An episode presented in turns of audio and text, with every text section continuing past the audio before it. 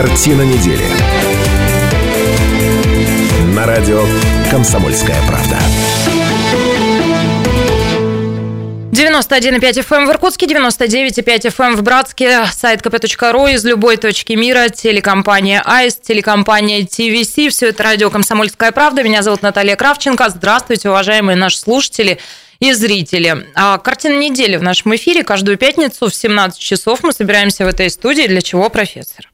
Ну, для того, чтобы объявить сегодня, что у нас э, Шмидт загулял, его не будет. И поэтому мы с нашими радиослушателями и с зрителями будем работать в другом составе. Вот покажем во всей красе новый состав. Страшно рад и счастлив сегодня постоянно ведущий нашей программы, доктор исторических наук, профессор, а, патриарх Кайназович нашей программы Станислав Гальфар. Добрый вечер. Сейчас объясню, почему страшно рад. А, четыре года программа в эфире, и все это время профессор Гальфарб интригует, а, подкупает ведущую и делает все для того, чтобы выжить из этой программы второго постоянного ведущего политолога Сергея Шмидта. И вот это удалось. В загул отправил. А, выжил, выжил, а, ну, страсть кипят внутри нашей программы, выжиг и выжил, поэтому сегодня профессор счастлив, а счастлив еще и вот почему. Меня он тихо не... Ну, почему тихо? Ну, меня он просто ненавидит и этого не скрывает, но есть ведущая, который а он очень тепло относится на нашей станции. Это самая щедрая ведущая радиостанции «Комсомольская правда» Евгения Дмитриева, и сегодня она с нами. Добрый вечер всем. Вот, таким составом, но те, кто нас в видеоверсии смотрят, видят, что у нас а, пустует еще одно кресло главных героев. Дело в том, что поджидаем мы сегодня академика Российской Академии Наук Игоря Бычкова. Надеемся, что он здесь появится, потому что одно из событий недели, ну, в общем, ЕГУ опять а, на, в новостной повестке, страсти кипят, а, какие-то домыслы разные ходят вокруг. Что там происходит на самом деле, об этом у Бычкова пораспрашиваем, как только он к нам приедет. Ну, а еще поговорим про лесные пожары, как переживем пожароопасный сезон. А Туколань в деле очередная запятая. А, индустриализация, что прозвучало в инвест-послании, профессор сейчас вот себе эти галочки ставит, он не знает, с какими темами мы сегодня идем в эфир, потому что не готовится никогда в программе. Он, он всегда таланте. говорит, он, да, он всегда говорит, на таланте пойдем, Кравченко. Книжки читаю. Вот сегодня мы оценим таланты профессора и э, узнаем, какие книжки он читал. Ну, еще одна у нас тема ДТП на Байкальской. Тоже это история, которая потрясла на этой неделе весь город. Ну и еще поговорим про Ночь музеев, где что покажет иркутянам. И поговорим про День пионерии. 19 мая будет отмечаться. Из пионеров у нас здесь а, за столом только профессор. Вейтесь кострами синие ночи, мы пионеры, дети рабочие. Господи, такой-то кошмар. Уважаемые слушатели, да зрители, понятно. я прошу вас прощения. Я всегда в программе делаю все для того, чтобы профессор не запел, но вот сегодня упустила момент. Извините, пожалуйста, и я надеюсь, вы протерли сейчас уши и как-то оправились. Люди слезу и... упустили. Проанонсируем розыгрыш, да, еще? А, ну, кстати, самая щедрая ведущая нашей Есть радиостанции, не зря я Женю так представила, потому что она действительно разбазаривает все добро, что мы с профессором всеми силами наживаем. Мы с ним все в дом, она все из дома. Давай. Да, разыграем сегодня, кстати, анонсируя, скажу, что Ночь музея будет посвящена году театра, поэтому разыгрываем билеты в театр. Викторина в конце второго часа состоится, так что не упустите возможность, сможете сходить на следующей неделе в театр. Профессор, а ведь это могли бы а, быть мы с вами. Хм. Все для слушателей и зрителей. Ты точно не сможешь, ты отправишься в город Братск, вот Тьфу на вас. Ну, кстати, а, мобильная студия радиостанции «Комсомольская правда» будет работать на Братском экономическом форуме 23 и 24 мая. Оттуда все а, самые важные известия будем передавать вам оперативно в режиме прямого эфира. Профессор едет со мной, будет работать у микрофона. Нет, а мы будем здесь поджидать э, политолога и публициста Шмидта. А, ребята, они от Шмидта заколачивают дверь, когда он опаздывает, стулом подпирают. Я чувствую, в Братск-то меня тоже неспроста отправили. А, на всякий случай, всем пока, я люблю вас. Я Мы будем ждать. любила с вами общаться. Кстати, 208-005, давайте на прощание что-нибудь друг другу скажем. Ну и поехали к первой теме, Ванечка. Я чуть не пожары,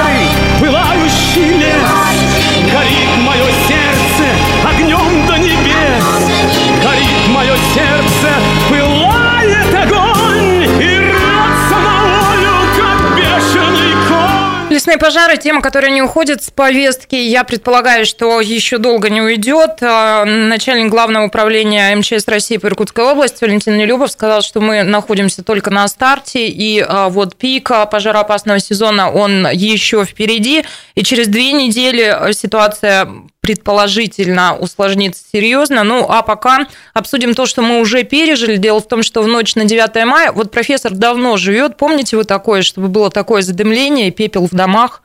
Бывал такое в ну, Иркутске? Ну, Я в, просто не так давно живу в Иркутске, нет. не помню такого. Да, ты вообще малолетка еще. А в Москве э, такое я чувствовал уже. Да, торфяники горели. Да, Десятый год, да, по-моему? Ну, не помню, какой год, но там я оказался, и там действительно было так Жутко. Круто. В Иркутске я такого не помню. Я, честно говоря, такого не припомню. Но вот э, погода помогла, да, мы переживали, как 9 мая э, будут празднования проходить, не отменят ли, потому что ситуация была достаточно сложная. Ну, пошел дождик, кое-где снежок. А что происходит дальше? Я сейчас некоторые водные вам дам, потом обсудим. Да? 16 мая руководитель региона Сергей Левченко анонсировал предоставление дополнительных средств для контроля пожароопасной ситуации в регионе. А Минлес а, подал просьбу выделить дополнительные средства, а, почти 300 миллионов рублей для финансирования работ по охране, защите и воспроизводству лесов. Ну, в общем, дополнительные деньги будут выделены, и решение реализовано в рамках предстоящего уточнения областного бюджета на майской сессии регионального парламента. Что еще? Министр лесного комплекса Иркутской области Сергей Швирда объяснил на этой неделе, почему не был введен региональный режим чрезвычайной ситуации вот тогда, как раз 8 мая. А, и, собственно, вот что он сказал. Давайте министра послушаем. Принятие решения режима ЧС ставился на комиссии по чрезвычайной ситуации 8 мая. К утру 8 мая был введен режим ЧС в Иркутском районе, в Байндаевском районе, и к утру 8 мая уже было введено в третьем э, Боханском районе. Для того, чтобы ввести режим ЧС, мы обсуждали э, задачи, которые, вот если, например, ввести режим ЧС в области, обсуждали задачи, которые необходимо решить при введении режима ЧС. Ну, это первое, недопущение граждан в леса, ну, ограничение допуска э, и так далее. Если брать всю территорию территорию Иркутской области, то на половине территории Иркутской области у нас еще лежит снег. Вводить режим ЧС и не допускать людей в леса на всей территории Иркутской области, ну, это как-то странно было бы. И люди бы, если здесь вот понимают это, ну, иркутяне и так далее, то, например, в Устилимске бы это не поняли, зачем нас не пускать в леса, когда там лежит снег. Мы приняли решение о том, что мы вводим э, ограничения в лесах в горимые э, районы. Муниципалитеты э, на своих территориях режим ЧС ввели.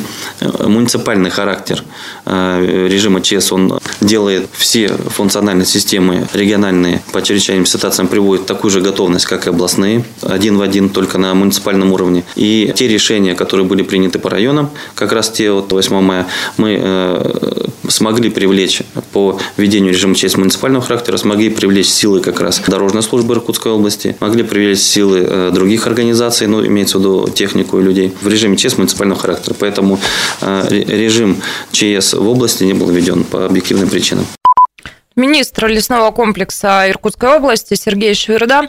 У меня, знаете, такой вопрос. 208-005, телефон прямого эфира. А, как вы считаете, какие меры все-таки необходимо предпринимать для того, чтобы не гореть вот так каждый год? Последний раз жутко мы горели, по-моему, в 2015 -м. Да, это были выборы. Можно выборы. ли вообще что-то вот с этим поделать, или это стихия, и тут а, вообще никак себя не обезопасить? Как вы думаете, что думаете? Вот 208-005, присоединяйтесь.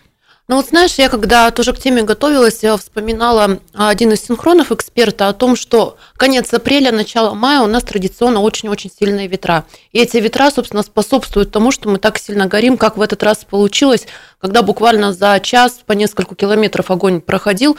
И понимаю, что вот это погодно опасное время нужно вот правда запрещать категорически все в лес не заходить, а следить тем же инспектором ГИБДД а, за теми, кто элементарно окурки да, выбрасывает в окна. Потому как что это отслеживать? Выставлять посты.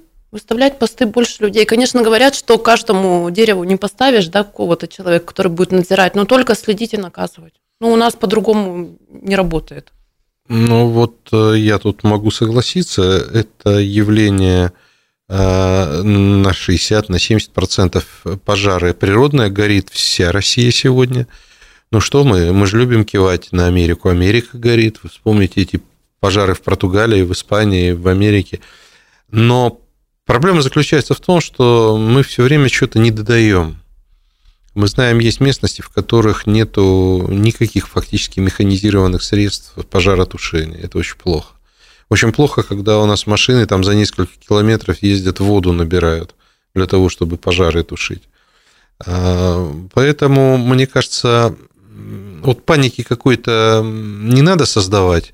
Надо выяснить, например, вот эти вот э, а, березки обложенные для костра, как бы поджигатели это или не поджигатели. Если это не поджигатели, надо посмотреть, а кто это делает-то. Ну, слушателям, зрителям поясню, о чем говорит профессор. Дело в том, что было распространено в соцсетях видео, где на пожарище видно, что у деревьев сложены, ну вот, костровища, да, то да. есть полежки тоже. Штуки. Да, ну и на самом деле пропаганда должна быть не такая вот немножко беззубая, как она сейчас идет. Вот хотел сказать, мужики. Мужики вроде все правильно говорят. И Шверда говорит правильно, и Нелюба все правильно говорит. Но наша задача, их задача как бы минимизировать вот те процессы, которые, которые, которые природой подстегиваются. Ну, на самом деле никакой пропаганды это нормальной нету. Но что это? Пропаганда «не ходите в лес со спичками, не разжигайте». А что такое нормальная пропаганда? Как это было раньше, в советские времена? Было огромное движение, такое очень мощное движение были отряды юных пожарников. Эти отряды соревновались. Это э, были ребята, которые, девчонки, которые сознательно шли, и им нравилась эта будущая профессия. Они и лазили, и по лесам ходили.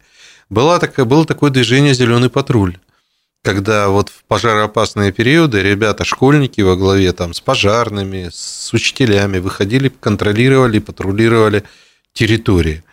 А, было добровольное пожарное общество, то есть члены добровольного пожарного общества, которые тоже там за какой-нибудь бесплатный день к отпуску или платный день к отпуску, тоже этим самым занимались. Потому что, к сожалению или к счастью, природа, она же сама выдумывает, как ей сегодня жить. Что мы можем сделать, если молния ударит в сопку – и там возникнет рукотвор, нерукотворный пожар. Ничего мы с этим сделать не можем. Хоть пять Слушайте, я с вами согласна, профессор, но при этом а, вот то, тот период времени, о котором вы вспоминаете, ведь тогда и лесное хозяйство совсем на ином уровне была поставлена работа. Сейчас. И когда лесников сократили просто вот в десятки раз... Да. Вот я об этом и хочу сказать, что беда всегда в любом, а, в любой отрасли беда всегда клеится к беде.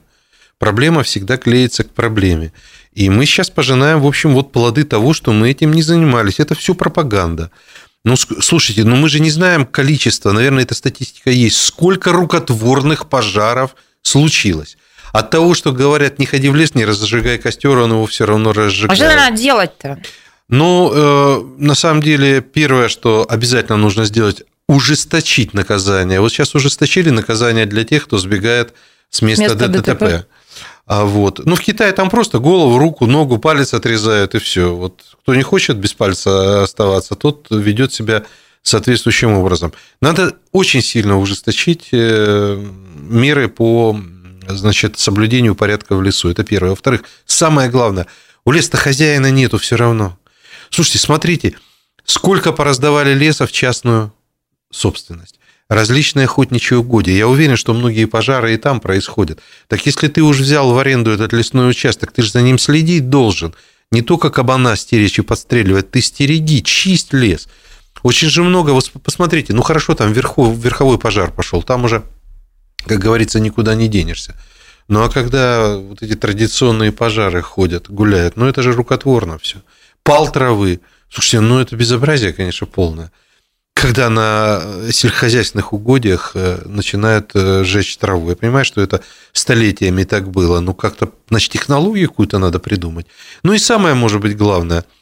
Слушайте, товарищи ученые, давайте тоже поработайте. Ну, наконец, изобрели асфальт, который у нас в Иркутске будет стоять десятилетиями. Ну, как-то нужно эту тему продвигать в научном плане. Наверное, есть какие-то образцы, опыт – как это можно сделать? Слушайте, ну когда они вот ходят с ранцами, я понимаю прекрасно, что ничего лучшего, наверное, не изобрели, но как-то надо изобрести, чтобы люди себя даже на пожаре чувствовали более комфортно. Это же вообще первобытно-общинный строй какой-то. Ну вот много говорили и много возмущались, почему не подняли Б-200. Самолет-амфибия, да, так называемый? Ну, об этом написали, я считаю, это правильно. Большие поля перемешку со льдом, если говорить, например, там... на Байкале, на Байкале, не да. могли просто забрать физически Да, воду. Не могли забрать физически воду. Ну вот и все, Би-200. А вот вертолетов иметь десяток, которые могли бы зачерпнуть, э, значит, этим парашютом, и потом, наверное, э, можно было. Но опять же мы возвращаемся. Ведь пожары были э, в основном в населенных пунктах, где должны быть, э, условно говоря, колодцы с водой. Чтобы не из водоемов брать, а какие-то должны быть приспос- приспособления механизированные. Тогда бы гораздо проще было. А то я смотрю пожар вокруг э, Большого Голоусного. Мгм. Рядом Байкал, а, значит, все кругом горит. Э, Где они воду берут? В самом Голоусном. Там же э, не такие великие запасы воды. Ну, кстати, про добровольцев вы говорили, что в советское время была очень развита эта практика. В этот раз тоже добровольцы помогали очень сильно тушить пожары. И причем Интересно, об этом не знала, что есть у нас волонтеры, которые, ну, грубо говоря, кидают клич, да, и собираются, идут, помогают с лопатами, говорят, в огонь не лезем, но пожарным помогаем. И есть организованные как раз вот эти добровольные пожарные дружины, Да, которые проходят обязательно обучение в МЧС, Да? Они проходят обучение, и они уже, они оборудованы, у них есть машины, есть ранцы, и они вот как действительно Я- самостоятельная я, команда. надеюсь, да, я надеюсь, что их стимулируют, в том числе и материально, и Мне кажется, морально. нет, на Нет, то и нет. добровольчество. Нет, но если это так, то это очень плохо. Добровольчество добровольчеством, но если человек сдает кровь, он получает потом от государства некую значит, э, выгоду, и это правильно. Там ему дают шоколадку или день к отпуску, или еще что-то. То же самое и с пожарными специальностями. Ну, нужно людей стимулировать. Я вот это регулярно делаю. Вы бы дали мне э, отгул? Ну, я тебя в Братск отправляю. Там практически курорт, Братское взморье. Артек северный есть. Ой, да, 208-005. Обсуждаем лесные пожары и что необходимо делать для того, чтобы избежать а, хотя бы вот в таких масштабах проявления стихии. 208-005, пожалуйста, присоединяйтесь. Далее поговорим еще про Туколань. Получила а, продолжение вся эта история. Тут у меня, профессор, к вам будет много вопросов, поскольку вы интервьюировали а, природоохранного прокурора Зинкова и говорили как раз на эту тему. Так вот, Ванечка, у нас есть звонок? А, так вот, а, вот как история а, развивается. Ванечка сбил меня. А в деле очередная запятая, и арбитражный суд Иркутской области признал обоснованными сплошные санитарные рубки а, пострадавшего из-за пожаров в 15-16 году леса в государственном природном заказнике Туколань.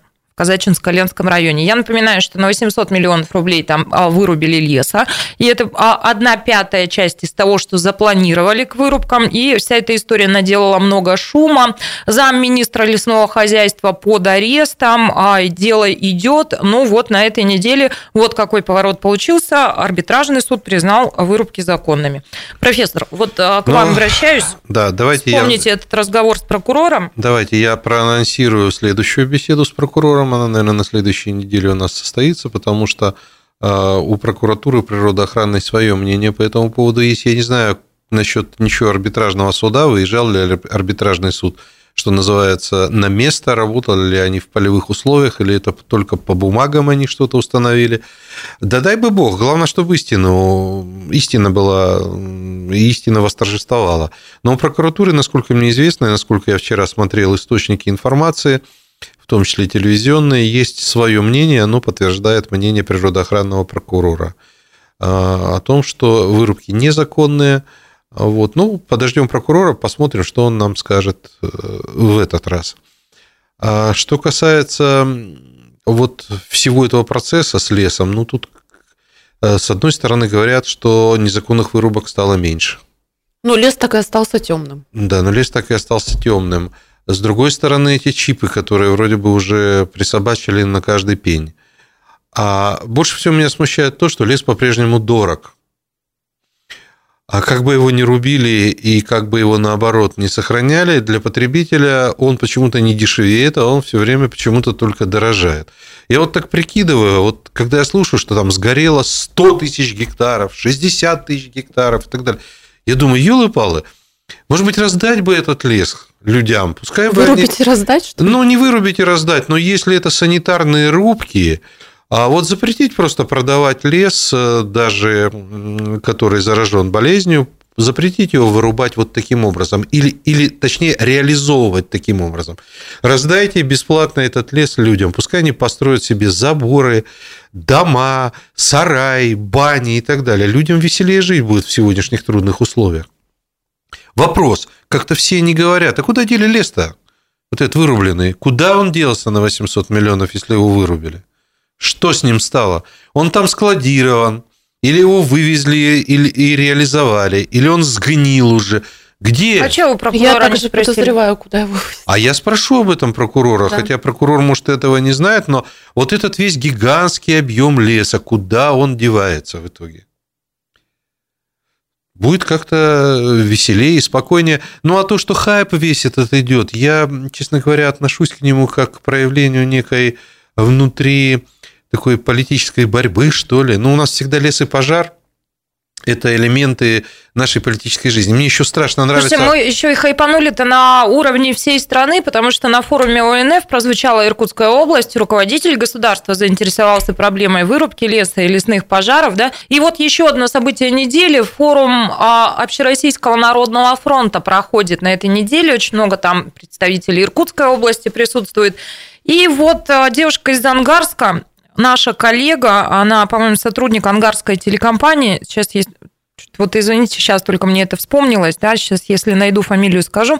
Она, в общем, подняла тему перед руководителем государства, а, показала телесюжет о валке дорогостоящего леса вместо сухостоя. А, Внимание Владимира Путина обратили на то, что в это же время начались пожары, которые, по мнению местных жителей, могут быть прикрытием незаконной вырубки. В общем, прогремели мы опять на всю страну, и благословенная моя Иркутская область, к сожалению, опять звучит не в самом лучшем свете. Ну, а я не знаю, а, профессор, вы лучше знаете, как этот мир устроен. Вот, коли точечно внимание руководителя государства обращено на некую проблему, то означает ли это, что Что-то все время петь хочется. Этот О, да мир упаси придуман Господь. не нами. прекратите сейчас же, уши лопнут. Да ладно, у тебя слуха нету, поэтому что тебе? Но на самом деле я посмотрел тоже этот сюжет, он у меня такое двоякое впечатление оставил. А, а, Просто по времени этот сюжет совпал с тем временем, когда пожары практически потушили, да? Снег, дождь, Ну, это зеленая зима нам помогла, да, да? нам помогла природа, но по факту как бы такого бедствия, а, к которому уже все приготовились, его не было. Дальше мы с вами говорили, что э, надо выяснить железно, все-таки это рукотворные пожары для того, чтобы нагнетать вот эту нашу общественно-политическую обстановку, или это все-таки нерукотворные пожары, природные. Дальше я надеюсь, что после того, как президент э, дал всем понять, что он в курсе событий и в том, что он знает, что происходит, в том числе и Иркутской области, э, он даст команду и приедут специалисты, в том числе и силовики, которые проверят, а как вообще МЧС готовится к этому, как власть готовится к этому. Кстати, мне очень понравилось, что председатель ЗАГС Собрания был на пожаре. Вот ночью выехал на пожар. Наверное, это правильно.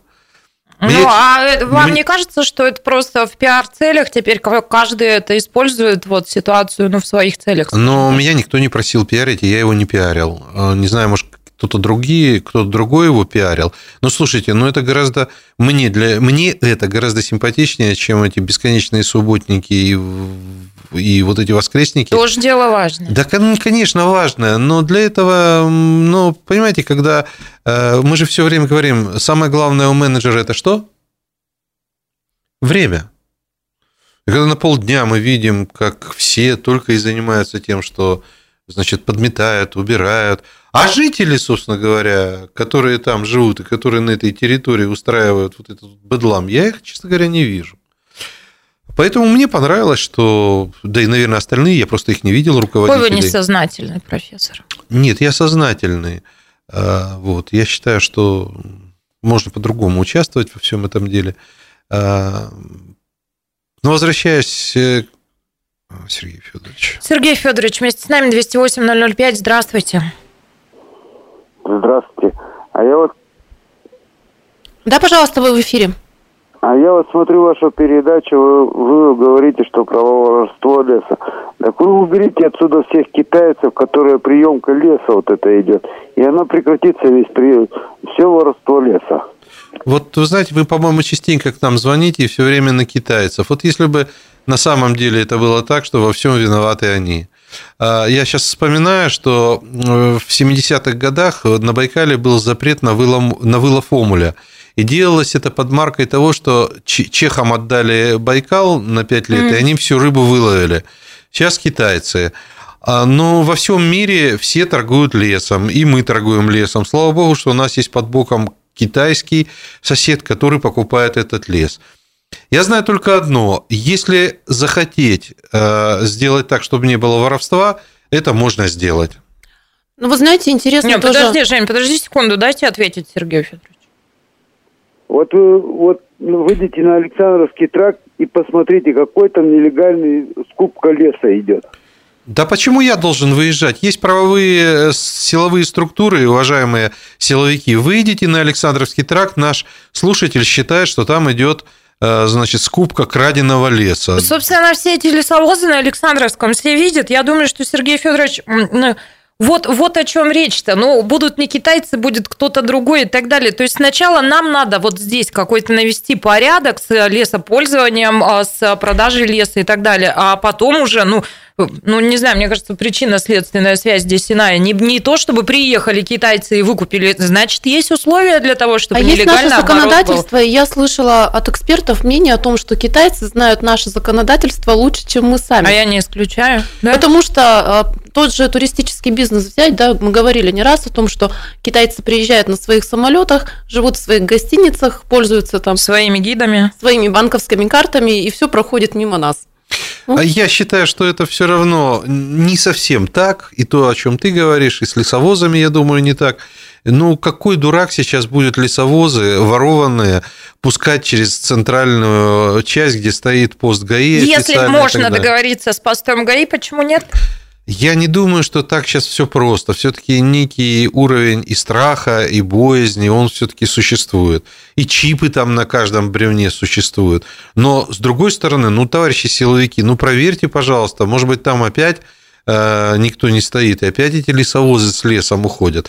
Но еще раз подчеркиваю, но весь мир выращивает деревья, рубит деревья И продает. и деревья. продает деревья, ну да. И алмазы все продают, и золото все добывают. Ну, как без этого-то жить? Лес – это восстанавливаемое э, природное достояние. Вот слава богу. Ну вы же не отрицаете, что бардак вообще в сфере в этой происходит? Я не знаю. Я не понимаю, что такое бардак, и я не специалист во всем этом деле. Для меня вот то, о чем ты говоришь, бардак. А может, не бардак? Знаешь? Бардак. 208-005, телефон прямого эфира. Павел Михайлович, здравствуйте. Здравствуйте. Прошу вас. Я по поводу, вот товарищ выступал, что китайцы у нас скупают лес. Незаконно.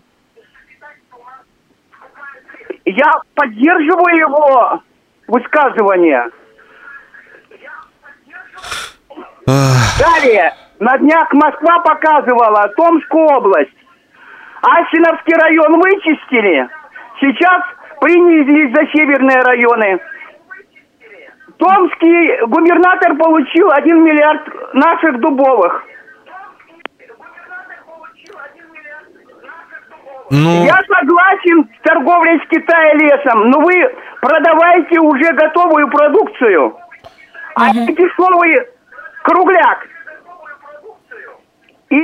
Да, спасибо большое за вашу реплику. Уважаемые слушатели, зрители, когда дозваниваетесь в эфир, свои приемники и телевизоры чуть убавляйте, полегче будет. Ну, опять же, забавная история. Если бы томский губернатор получил 1 миллиард, и вот наш, наш слушатель об этом знает, ну, тогда, соответственно, вся Томская область знает.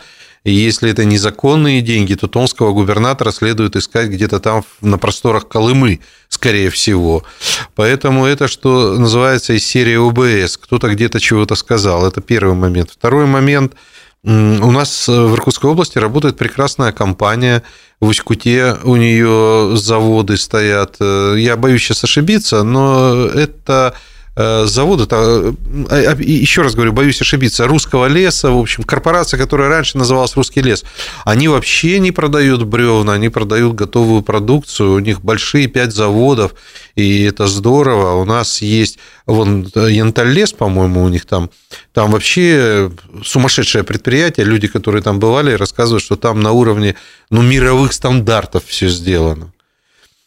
Поэтому насчет бардака я честно не знаю. Столько о нем уже говорят. Так вот, а не было бы Бардака, столько бы не говорили, как вы думаете? Нет, я думаю, что э, пока у нас э, выборные процессы идут, у нас будут говорить о пожарах, у нас будут говорить о лесе, у нас будут говорить о Байкале, а, потому что это вечные проблемы, которые, с одной стороны, уже всем надоели, с другой стороны, эти проблемы очень политизированы, на них легко делать, а, что называется, publicity. Ладно, к вопросу про бардак, процитирую руководителя государства Владимира Путина, да, возвращаясь к форуму ОНФ, а, он говорит, трудно ставить вину на кому-либо, да, эти пожары, потому что причины не ясны. Надо сначала разобраться, потом назначать виновных, сказал президент, признав, что в Иркутске проблема криминального лесопользования стоит острее, чем в других регионах. Ну да, но у нас лес есть, поэтому и проблемы, конечно, существуют, и криминал существует. Слушайте, в 90-х Если у вас годах... нет собаки, ее не отравит сосед. Да, и тещи тоже. А, Чуть-чуть. ну там же как, если у вас нету тети, но вообще в, оригинале песни, если у вас нету тещи, ее не отравит Ладно, сосед. пока профессор не запел вновь в эфире, а, увожу его из эфира от ваших ушей а, подальше. И продолжим обсуждать главные события семи уходящих дней. Сегодня это делаем в такой компании. Политолог Сергей Шмидт сегодня не с нами, чему Я страшно. Чему страшно, Незримо. доктор исторических наук, профессор, а, чемпион а, мира по а, зависти Станислав Гальфарб с нами. Ну какой зависти? Так кого я завидую? Ну а чего вы так радуетесь, что Шмидта нет? Завидуете его уму и талантам, наверное? Завидую. Завидую. Нет, ну он, мы с ним вместе прочитали одну книжку, поэтому чего завидовать друг другу. Ну, в общем, мудрецы неврастенники друг друга ненавидят, хотя и скучают друг по другу. Но у профессора сегодня аж две радости. Во-первых, Шмидта нет, а во-вторых, его любимая ведущая нашей радиостанции Евгения Дмитриева сегодня с нами. Всем добрый вечер. И Женя у нас самая щедрая ведущая. А, Да. Анонсирую еще раз розыгрыш. А в третьей части программы состоится розыгрыш билетов в театр, ну а все потому, что уже завтра Иркутск присоединяется к всемирной акции «Ночь в музее», и посвящена эта акция будет году театра. Поэтому решили мы сегодня пригласительные билеты в Иркутский театр Это не, не мы решили, это она решила. Мы-то с профессором сами Ты, подходили. Кравченко-то ткни, а то она может забыть, что программа кончается. И, И, что мы не успеем да, разыграть. А, это, по-вашему, мама старенькая, мама Ипимша или что? Ну, я в маразме, что ли? Не без того. Разыграть. Ладно, темы, которые будем обсуждать в этом части, 208-005, телефон прямого эфира. Присоединяйтесь, пожалуйста. Поговорим о том, что происходит в Иркутском госуниверситете. А, Грядут выборы ректора, и разные события происходят вокруг. А еще больше а, разговоров вокруг этих событий. А, Поджидаем мы академика Игоря Бычкова. Ну, вот не знаю, приедет или нет. А Если не доедет таки, ну, горячая сейчас у него пора, мы с пониманием относимся, то профессор вам отдуваться. Вы Да, легко. э, член ученого совета и в Наше курсе, дело да, правое. того, э, что там происходит. Ну, еще как трагическое событие недели должны обозначить ДТП на Байкальской. Обсуждают э, весь город всю неделю эту страшную, правда, историю. Ну, вот Женя проанонсировала уже розыгрыш, поговорим про Ночь музеев. И сегодня кто-то из вас а, выиграет а, билеты в театры. Это музыкальный театр и театр Вампилова. Что-то еще? А, про День пионерии я хотела еще Петь поговорить. Но е- если профессор опять сейчас запоет, то упаси Гос- Господь, лучше А и, нас, и не будем. Кстати, нас учили петь эту песню «Завейтесь кострами синей ночи». Знаете, как фа-фа, до фа-фа. Не, фа-фа, фа-фа, до фа, до. Ванечка, соль, ты фа, можешь соль, убрать до, свой фа, микрофон? Вот просто уведи его звук из эфира. Я еще раз прошу прощения. Да что ж такое? Ну, это пятница все поют. А, Ванечка, звукорежиссер, Да, подхалим у нас. нет, Слушайте, какая он говорит, разница? он генеральный, не могу его убрать из эфира. Ах ты, подхалим. А, А плюсик кто хоть зарплату Ванечке. считать будет? Вот именно, зарплату кто начисляет. Плюсик поставьте Ванечке, не забудьте. Поставил Ладно, папа. плюсик. Крест-накрест. Поехали к событиям. 208-005, телефон прямого эфира. Присоединяйтесь, пожалуйста. Ну и давайте начнем с того, что происходит в Иркутском госуниверситете. А, в информационных лентах на этой неделе а, довольно часто а, мелькала фамилия Шмидт.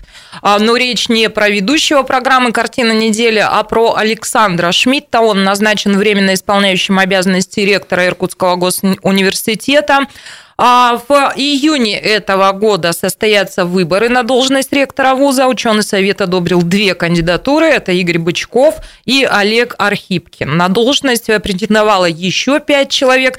Впрочем, а, что там происходит, обо всем этом подробнее нам расскажет а, профессор, член ученого совета ИГУ, и, в общем, человек, который присутствовал в гуще событий, и даже, что с ним бывает крайне редко, он написал в «Комсомольскую правду» целую прям колонку об этом, что вас подвигло, профессор. Вам перестало хватать директорской зарплаты, и вы отгрызаете гонорары из редакционного фонда у журналистов? Значит, ну, я хотел бы сделать уточнение. Выборы ректора еще не назначены. Будут 14 э, числа аттестационная комиссия. Вот mm. они поедут в Москву на аттестационную комиссию министерскую, которая определит Значит, а потом уже будет конкретная дата выборов, угу. то есть вот эту необходимую процедуру. Ну, что происходит? Университет настолько серьезное учреждение для города. Ну, мы сейчас говорим, что это городообразующее да, предприятие. Так Раньше говорили только о промышленных предприятиях так. Но в университете, где более 10 тысяч э, в общем, студентов и преподавателей, конечно, э, при населении города в 500 тысяч, это получается каждый пятый человек каким-то образом связан кто с университетом. Кто-то учился, кто-то будет учиться, кто-то, кто работает, да. кто-то кому-то рассказал и так далее. А, поэтому, естественно, выборы ректора – это неординарное событие. А, там было 7 человек, которых выдвигали в разных коллективах. Это, знаете, мне напомнила историю про 10 негритят. Выщелкивались по одному, что происходило? Да, но 7 человек, э, из этих 7 человек 4 человека не подали документы, посчитали, что... А вот это как вообще? Ну, очень просто их... Э, ты пришла на собрание, ты, вернее, собрание какого-то конкретного коллектива, решила, что вот такой Эмерек э, должен быть ректором. Эмерек говорит, не а пойду, не, Эмерек не там пойду. даже на собрании не был, он для себя решил, что он не будет ректором. Ну, как, например, Александр Валерьевич Аргучинцев или Александр Федорович Шмидт. Они решили, что они не хотят э, вот в этом цикле участвовать в выборах ректора.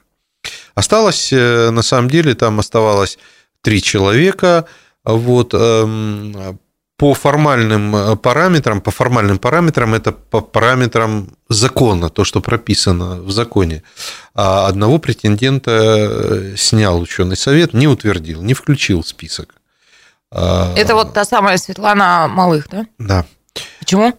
А там не было главного документа. Главный документ примерно звучит так. Э, соискатель на эту должность должен подать программу по реализации программы стратегического развития университета. А там фигурировал, в ее документах фигурировал документ, который фактически был ее программой. Но, к сожалению, вот так случается. Вообще в документальной базе на такие штуки, как на гранты, вы знаете, мы с вами участвуем в хоз... Пишем да. день и ночь. Да, если там даже буковка какая-то не так, то комиссия, не которая... досмотрели? Ах, вы буквоеды, а может, ну, человек-то достойный был? Э, ну, безусловно, все люди очень достойные, но я бы сказал следующую вещь. Э, Все-таки университет – это очень серьезная организация с большим количеством людей. Для этого нужен, нужен опыт – у человека, который туда идет, должен быть опыт управленческий. Если ты руководишь от силы там двумя-тремя э, сотрудниками, пятью сотрудниками, мне с трудом, я с трудом понимаю, как ты будешь руководить вот этими гигантскими э, подразделениями, этими многочисленными. Ну, это махина, корпус... правда. Это махина. Это первое. Второй момент. А, вот что вы мне не говорили сегодня, э, значит, есть, по-моему, два всего лишь ректора в России, которые являются еще и академиками. Вы знаете, академик, профессор, это, сейчас скажу страшное такое слово. Э, нет, не буду говорить страшное слово. Но, в общем, стать академиком – это чрезвычайно э, тяжкая, э, сложная работа. Академик, Краснокнижный экземпляр, да? Да. Академик – это, прежде всего, человек, который занимается, кроме науки, занимается еще административной работой. Вот академик Бычков возглавлял и возглавляет до сих пор академический институт много лет. Очень интересный институт, Матросовский институт. И, конечно, быть академиком, то есть принадлежать к Академии наук и занимать должность университета, во-первых, для университета это классно. Во-вторых, это та вот эта синергия, о которой мы все время мечтаем. А Кстати, что классно-то? Ну что вот этот статус даст? Понимаете, у нас проблема какая вот в образовании все время, э, и в академии, и в образовании. Значит, э, образование вроде как готовит кадры для науки. Наука для чего нужна? Не только же для того, чтобы что-то изобрести, но еще для того, чтобы внедрять, улучшить значит, куда-то двинуться, какой-то прорыв сделать. И у нас все время идет вот это вот э, несовмещение мы не можем в университете глубоко заниматься, условно говоря, фундаментальной наукой, потому что фундаментальная наука, она, конечно, наиболее развита в академии. Не хватает оборудования, там много чего. А академия не может э, только своими силами, э, значит, из-за кадровых кадрового голода, значит, она все время берет из лучших вузов себе людей. Дальше у Академии огромное количество полигонов, огромное количество возможностей, и темы немножко другие. Поэтому вот эта вот синергия, это супер. Там же еще речь идет о том, что э, в Иркутской области хотят сделать НОЦ. Значит, это что центр, это, это научно-образовательный центр.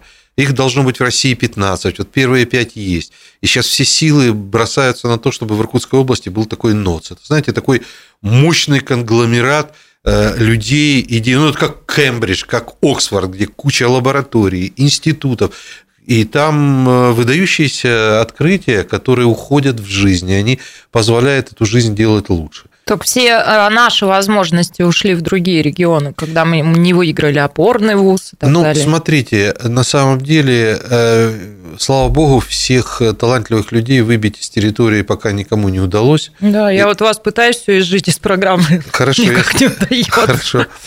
А, дело в том, что я уйду, и все же со мной потянется. А, ну что, продолжим. Я не знаю, профессор, есть еще что про университет нам рассказать? Есть. У меня большая просьба, особенно к выпускникам университета. Но не хайпуйте вы на этой теме, не пытайтесь заработать на этой теме. А, Ученый совет, в котором больше 40 человек, это очень уважаемое сообщество, которое фальши не допустит и лажи не допустит. Там очень трезвые, опытные люди, директора институтов, деканы факультетов, заведующие кафедрами, известные ученые – не пытайтесь домыслы выдавать за истину, потому что это на самом деле достаточно большое предприятие, и не нужно вот всех нас ввергать в этот вот забавный процесс, когда кто-то должен оправдываться, кто-то должен э, кому-то что-то говорить. Ну так этого же не избежать, правильно вы говорите. Это игры. Это, это, ну да, это выборы, тогда, это игры. Хорошо, а хорошо, как? Тогда, ну вот мы выбираем тогда, губернатора, ой, все со всех хорошо, сторон хайпуем. Тогда да? скажу так, ну тогда хотя бы не врите своим читателям, не выдавайте желаемое за действительное. Вот сегодня, э, значит, э, Александр Федорович Шмидт был назначен исполняющим да. обязанности. А перед этим писали, ну чего только не писали. Нам с вами, Комсомольской правде, пришлось звонить в министерство и делать официальный запрос. Будет товарищ Калмыков из э, Коновалов из Красноярска, да, у нас тут ректором или не будет? Зачем такую непроверенную информацию, такие глупости выносить на общее обсуждение? Это же нервирует. Когда профессор нервничает, пьет он пьет пустырник. Ладно, дальше идем. Я забываю зарплату кое-кому поставить, галочку, как в интернете. Какую галочку? Ну вот, ты же знаешь, вот галочку не поставил, не будет трансляции. Ну. Вот так вот когда нервничаешь, не поставишь галочку и зарплату кому-то Тиран, не деспот, самодур. Видите, что происходит? В режиме прямого эфира он кошмарит своих сотрудников. Так живем. Ладно, пойдемте дальше. А что смешно? А что вы хохочете? Так хитро-хитро. Галочку там поставила. В общем, Женька, без зарплаты мы нынче. А, давайте все-таки про регион поговорим, а не про то, что у нас здесь происходит. А, на этой неделе идет Байкальский а, бизнес-форум. А, он уже не первый раз проходит, да, работают площадки. И руководитель региона Сергей Левченко выступил с инвест-посланием. Он рассказал о том, что индустриализация масштабная грядет. Это одна из основных задач областных властей на ближайшую пятилетку. Полномасштабная индустриализация региона, Что она предполагает? Э, Предполагает, э, что, э, в частности, за 5 лет планируется создать не менее сотни новых предприятий, 16 тысяч рабочих мест, привлечь не менее 1 триллиона рублей инвестиций, не менее 230 миллиардов налоговых поступлений в консолидированный бюджет. В сотню будущих предприятий войдут 32 крупных проекта регионального значения, объем финансирования бол- более 500 миллионов рублей каждый, 58 проектов муниципального значения, 13 проектов сейчас находятся на прединвестиционной стадии. Уж послала, так послала. Я просто думаю, ребята, а ну откуда вот, вот все возьмется-то? Вот эти цифры, они вот как выводятся бодрые? Вот знаете, если вы даже одно какое-нибудь месторождение Сухоложское э, запустили, мы бы уже купались в шоколаде. Но ведь... Что э, не запустили? Ну, что не запустили? У кого-то денег не хватает, у кто-то под санкциями. Сотня новых предприятий за 5 лет, 16 тысяч рабочих мест. Это же, знаете, это вот из воздуха-то не делается. А Ну- где предпосылки для этого? Профессор, вот мы с вами в этой студии периодически говорим про разные инвестпроекты, да, о территории опережающего развития, моногорода, куда мы привлекаем инвесторов. Вот оно, вот на чем Не, а вот вы э, как хотите, э, чтобы мы не говорили, а как-то процесс шел? Ведь что такое? Вначале было слово, и э, без слова никуда не деться. Это первое. Второе, ну кое-что все-таки появляется. Вот пустили завод корейский, э, советский, э, вернее, российско-корейское предприятие, которое будет совместное предприятие, которое будет тестовые полоски делать. Будет, будет. Фарм продукция, промышленность потихоньку восстанавливаться начинает, слава богу, начинает. Русский лес у нас пилит, э, классно пилит. Янтале э, кра- красивая жизнь э, идет. Железнодорожники второй БАМ там пытаются построить. Сейчас вот мужик появился, который говорит, я вам Муйский туннель второй пробурю. Значит, его лет 20-30 бурили, а он сейчас второй быстренько сварганит. Знаете, я хочу вас же процитировать, профессор. Но- Вот вы иногда говорите в нашей программе, вы все трендите и трендите, а, Да. а тренда-то у вас не выросло. Да. А откуда вы, из Да. какой тренды 100 Ну, предприятий смотрите, за 5 лет? Ну, вот смотрите. просто Профессор ле- на позитиве у нас такой у него имидж. Да, ну вот смотрите, если, не дай бог, не дай бог купят эту авиационную компанию, значит, транс- как она называется, Ир- а, Ир- Ираэра. Она сейчас в предбанкротном каком-то таком состоянии находится, и денег не хватает, долгов много. Вот если ее купят, представляете, сколько рабочих мест удастся сохранить и еще, так сказать, Тут усилить. не Так про сохранить, тут про новые, да. Надо. 208-005, телефон прямого эфира. Михаил вместе с нами. Здравствуйте. А, Здравствуйте. Прошу вас. А, Очень приятно, что вы время от времени появляетесь. Но, к сожалению, сегодня гостей нету, которым можно было задать конкретный вопрос. Я по поводу Может, еще создания появится. рабочих мест. Так. Я хотел бы сказать, что за три года число рабочих мест в Иркутской области сократилось на 65 тысяч. Поэтому, если даже создадут там какие-то 16 или 10 тысяч рабочих мест, это вообще ни о чем будет. Второе. Ну, мы говорим много да, о создании рабочих мест. Там, э, ездим на форумы различные. Я много раз был на этих форумах. И в Лондоне, и в других городах, и на симпозиумах. Ну, Станислав Иосифович знает, что это просто-напросто тусовки. Ну, кое-что бывает интересное. Но в основном это, конечно, тусовка. Ну, Михаил, а, это- а как, как у вас фамилия? Скажите, пожалуйста. Что? Как фамилия ваша? Ну, я примерно понял, э, кто А я нет, мне очень, мне очень интересно, кто с нами Ну, беседует. да, можно, Михаил. я, можно я с вами, э, Михаил, немножко подискутирую? Ну, во-первых, тусовка для такого уровня менеджера, как вы, это вещь чрезвычайно полезная, потому что если в вашей голове рождается проект, и вы его выносите в свет, то потом подключаются разные люди, он обрастает идеями, проектами, технологиями и так далее, да? Это первое. Второй момент. Ну, так мир ведь устроен, что просто так ведь никакой проект и никакие рабочие места же не возникают. Вот у нас на 65 тысяч упало количество рабочих мест. А, ну, так ведь вся крупная промышленность, это же сейчас не государственная промышленность, правда? Это же частные компании. Это тот же Элимпал, тот же Иркутск, алюминий, кабельные заводы и так далее и тому подобное. Ну, безусловно, санкции по ним ударили. Кроме всего прочего, безработица же еще, как ни парадоксально, возникает там, где идет автоматизация, интенсификация труда, да, высвобождаются рабочие руки. 16 тысяч много это или, не, или мало? С одной стороны, мало. С другой стороны, если э, на ваши цифры опереться, это 65 тысяч уехало, а 16 тысяч приедет. То есть это где-то примерно процентов 40 мы восстановим рабочих мест. Ну и самое смешное, я вам скажу, вот я как работодатель, черта с два могу найти нормального работника, да даже не Мы нормального. с Женей тут сидим, ничего? Так, ну я, ну я скажу, что я нашел. вас, да, я вас ценю, ну так вы же возгордитесь и потребуете прибавки к жалованию.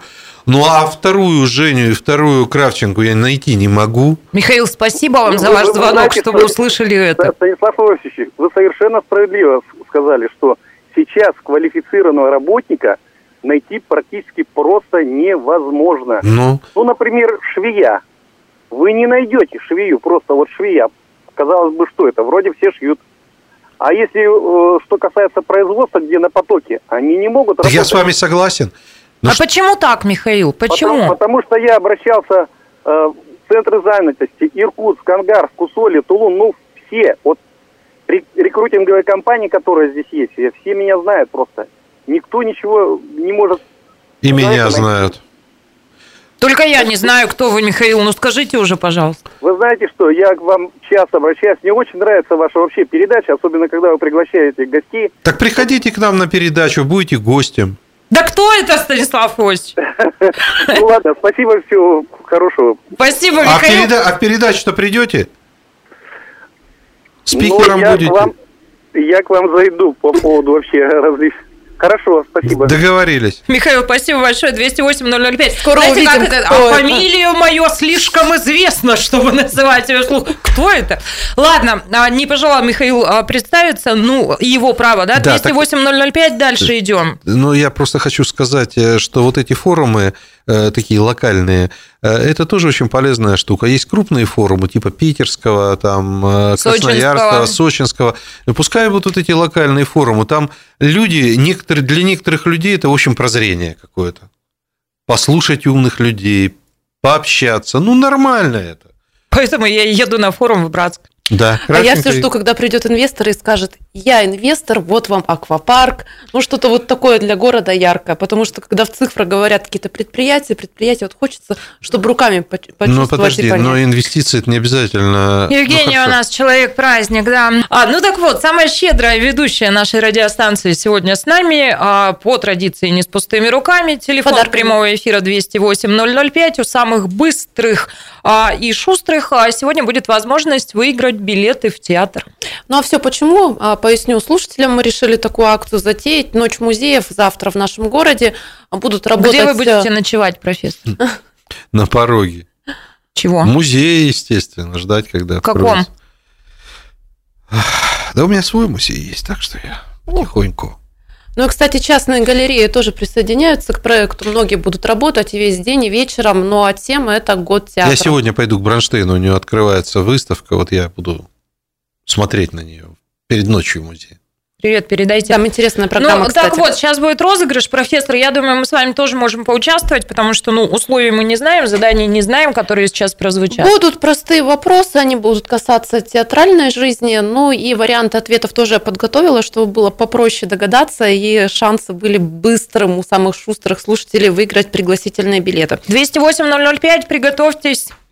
Ну и так, первый вопрос тоже очень простой. А Первым театром в Иркутске был. Нужно продолжить. И варианты ответов драматический, музыкальный или кукольный. Ну а пока вы дозваниваетесь, 208-005, прозвучит небольшой фрагмент песни. Не упустите возможность сходить уже на следующей неделе в театр.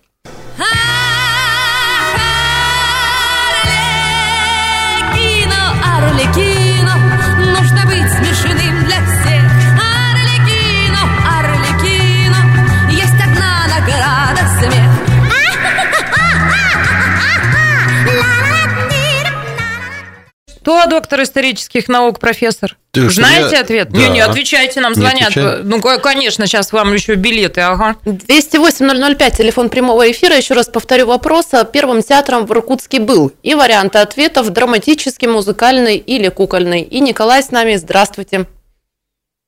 Николай, вы в эфире. Думаю, что это драматический театр был первым. Увы, увы. Ну, нет, так нет. Николай, Не я сожалею, но расстраивайтесь. за звонок спасибо. Ну, пообещай Николаю какой-то поощрительный подарок. Есть у тебя что-нибудь в У меня есть э, билет... э, Контактный зоопарк. В контактный зоопарк О, есть. еще смотрите, смотрите, я вот злобная, да, ведущая, а она хорошая. Вот, ну, Ну, на худой жадина. Ну, мы книжку можем подарить. О, Николай, сегодня праздник, у вас что-то профессор расщедрился, книжку от профессора. Ну, на самом деле, это очень круто. А какую книгу подарим? Ну, у нас много коллекционных книг. Ну, свою какую-нибудь Да зачем подарите. свою? Мы подарим О, хорошую еще один книгу из жмот. Господи, кто меня окружает? А? Жмот на жмоте, жмотом погоняет. Осталось всего два варианта ответов. Первым театром в Иркутске был два. Осталось музыкальный или кукольный. 208-005. Дозванивайтесь и сможете получить пригласительный билет в театр и уже на следующей неделе сходить посмотреть постановку. Ладно, я уже спросила профессора, где он будет ночевать. Он на каком-то пороге, а ты где будешь ночевать, Ночь музеев? Я на самом деле выбираю пока, потому что программа у всех очень интересна. Вот я подумываю по поводу усадьбы Сукачева, потому что там будет ретро-дискотека. Так профессора бери с собой, это его фишка, он обычно у нас Под звездным небом обещают ретро-дискотеку. дискотеку, да? Ну и, кстати, планетарий тоже присоединяется. Там можно будет, по-моему, с 9 вечера около планетария в 130-м посмотреть на Луну. Там будут телескопы. В Краеведческом Крутотень там будет квартет саксофонистов. Такие парни красивые. Валентин Федорович вместе с нами, 208-005. Здравствуйте. Э, Добрый вечер. Как вы меня вычислили, я не понимаю. Постоянно да. Валентин, мы я, скучаем я и ждем. хочу прокомментировать, э, Наташа, ваше э, утверждение, что Женя у нас самый щедрый ведущий. Я вот вам, Наташа, за последнее мое поощрение в эфире в «Комсомольской правды», ну, считаю, что вы не менее щедры. Как Ох, один спасибо, Валентин одному. Федорович. На равных. Спасибо вам большое. А по сути ответа я что-то подозреваю, вот по песне Аллы Пугачев, что-то кукольный, наверное, был первый час. Абсолютно Ура! точно. Поздравляю Валентина Федоровича. Но, э, поскольку уже билет разыгран, то я все-таки... Книжечку мне, Станислав Иосифович, пожалуйста. Да, с радостью. Вам свою подарю, если хотите. Ой, я с огромным удовольствием, с автографом желаю. Спасибо, спасибо. Ну вот Валентин э, Федорович, спасибо огромное. э, в 17 веке в Иркутске О, а я-то был, думаю, что это мы в 17 век еще не ходили, а вот пошли. был так называемый, его назывались, назывался не кукольный театр, а райок. Раёк. Раешники ходили. Вот это такие кукольные переносные театры. Вообще они э, из Центральной России приехали, вот с Украины, оттуда. Ну, как было-то здорово, занимательно. Ну, Наталья, о чем говорить? Профессор-то как сейчас помнит. Сам Ой, там Валентин уча- Федорович, спасибо вам большое еще раз. Музыкальный что театр Они меня вот билет. демонизируют бесконечно, а вот Валентин Федорович э, доброе слово. Да, кстати, 21 числа уже постановка в музыкальном театре, так что постарайтесь забрать ваш подарок. Следующий, дальше идем. Да уж, конечно. А, Восстанавливай свою да. репутацию, щедрый ведущий. Готова подарить билет в театр Вампилова, и нужно будет продолжить фразу «Майя Плесецкая говорила, поклоны – составная часть спектакля. От кометы в руках зрителя должен остаться». Собственно, что должно остаться? Что от кометы? От кометы в руках зрителя должен остаться. И Ну, варианты жар, жар, хвост или блеск. 208-005, пока небольшой фрагмент, и звоните, получите билетик в подарок.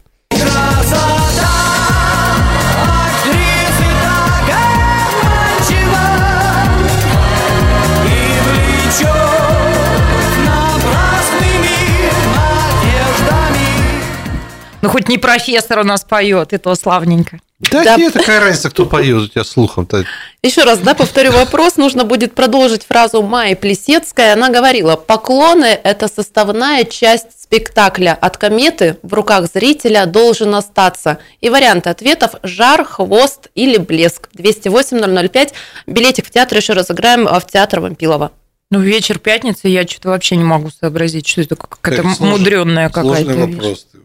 Ну, Вот варианты же есть. да, придумывает сложные такие вопросы нам с профессором. Вот, Ну, поклон – это составная часть спектакля. Это понятно? Да, ну, Это не понятно. не всем для- Потому что у зрителя в руках а, запутал меня. От кометы, от кометы в руках зрителя должен остаться блеск, жар или хвост.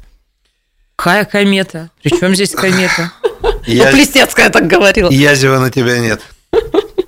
Что, Ну, тебе сказать вообще. ответ, что ли? 208-005, телефон Профессор прямого знает, эфира. я подозреваю, Если- он пойдет в театр. Ванечка, а давай мы пока дозваниваются наши слушатели, мы еще обозначим одну дату, 19 мая, День пионерии, 208-005, телефон прямого эфира, и вашими впечатлениями тоже просим по этому телефону а, по- поделиться. А я а, могу сказать, а, что вот мое поколение, мои одногодки, это последние октябрята, и первое поколение, кто уже в пионеры э, не вступал. Поэтому тут... э, э, Кстати, это видно по тебе, Чего? что ты последнее поколение. А Женька, он тоже пионером не была? Нет, не была, не успела. Ну вот, запишись. Валентин Федорович снова с нами, снова здравствуйте. Но если позволительно повторно участвовать. Позволительно. Э, в шалявщине, так сказать. Э, мне кажется, это жар от спектакля должен остаться в душе. Эх, Валентин Вот, Федорович, Валентин жаль. Федорович, Женька все-таки злая ведущая. Видите, какую придумала сложную загадку. Ну, напоминай а, вопрос. Напоминаю, 208-005. ну- нужно будет продолжить фразу Майи Плесецкой. Она говорила, поклоны – составная часть спектакля. Извините. От кометы в руках зрителя должен остаться. Это блеск или хвост. Два варианта. 208-005. Про пионерию. Что попало? Да ладно, извини, Женя. Извини, Женя. Ну, давайте ко дню пионерии. А Для настроения сейчас вот песню а, профессору. Дай, Ванечка, пожалуйста.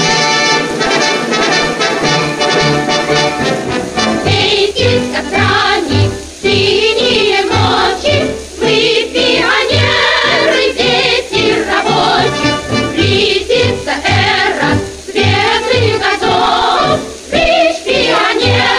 Всегда будь готов.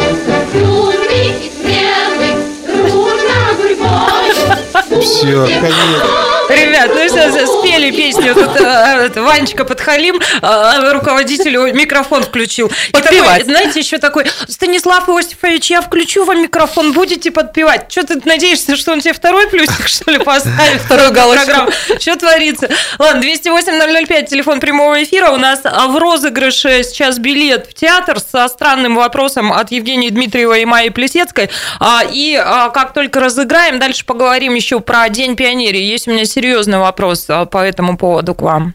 Напоминаю, вопрос нужно продолжить э, фразу Майи Плесецкой. Она говорила, поклоны – это составная часть спектакля. От кометы в руках зрителя должен остаться хвост или блеск. Всего два варианта ответа остались. 208-005. А, Дозванивайтесь, сможете получить билетик в театр. А почему в театр? А потому что акция уже завтра в нашем городе, Ночь музеев, э, и посвящена она году театра. И с нами Николай. Николай, здравствуйте, прошу. Отгадайте, пожалуйста, чтобы мы уже ушли от этого вопроса странноватого, мягко говоря. Пост от кометы.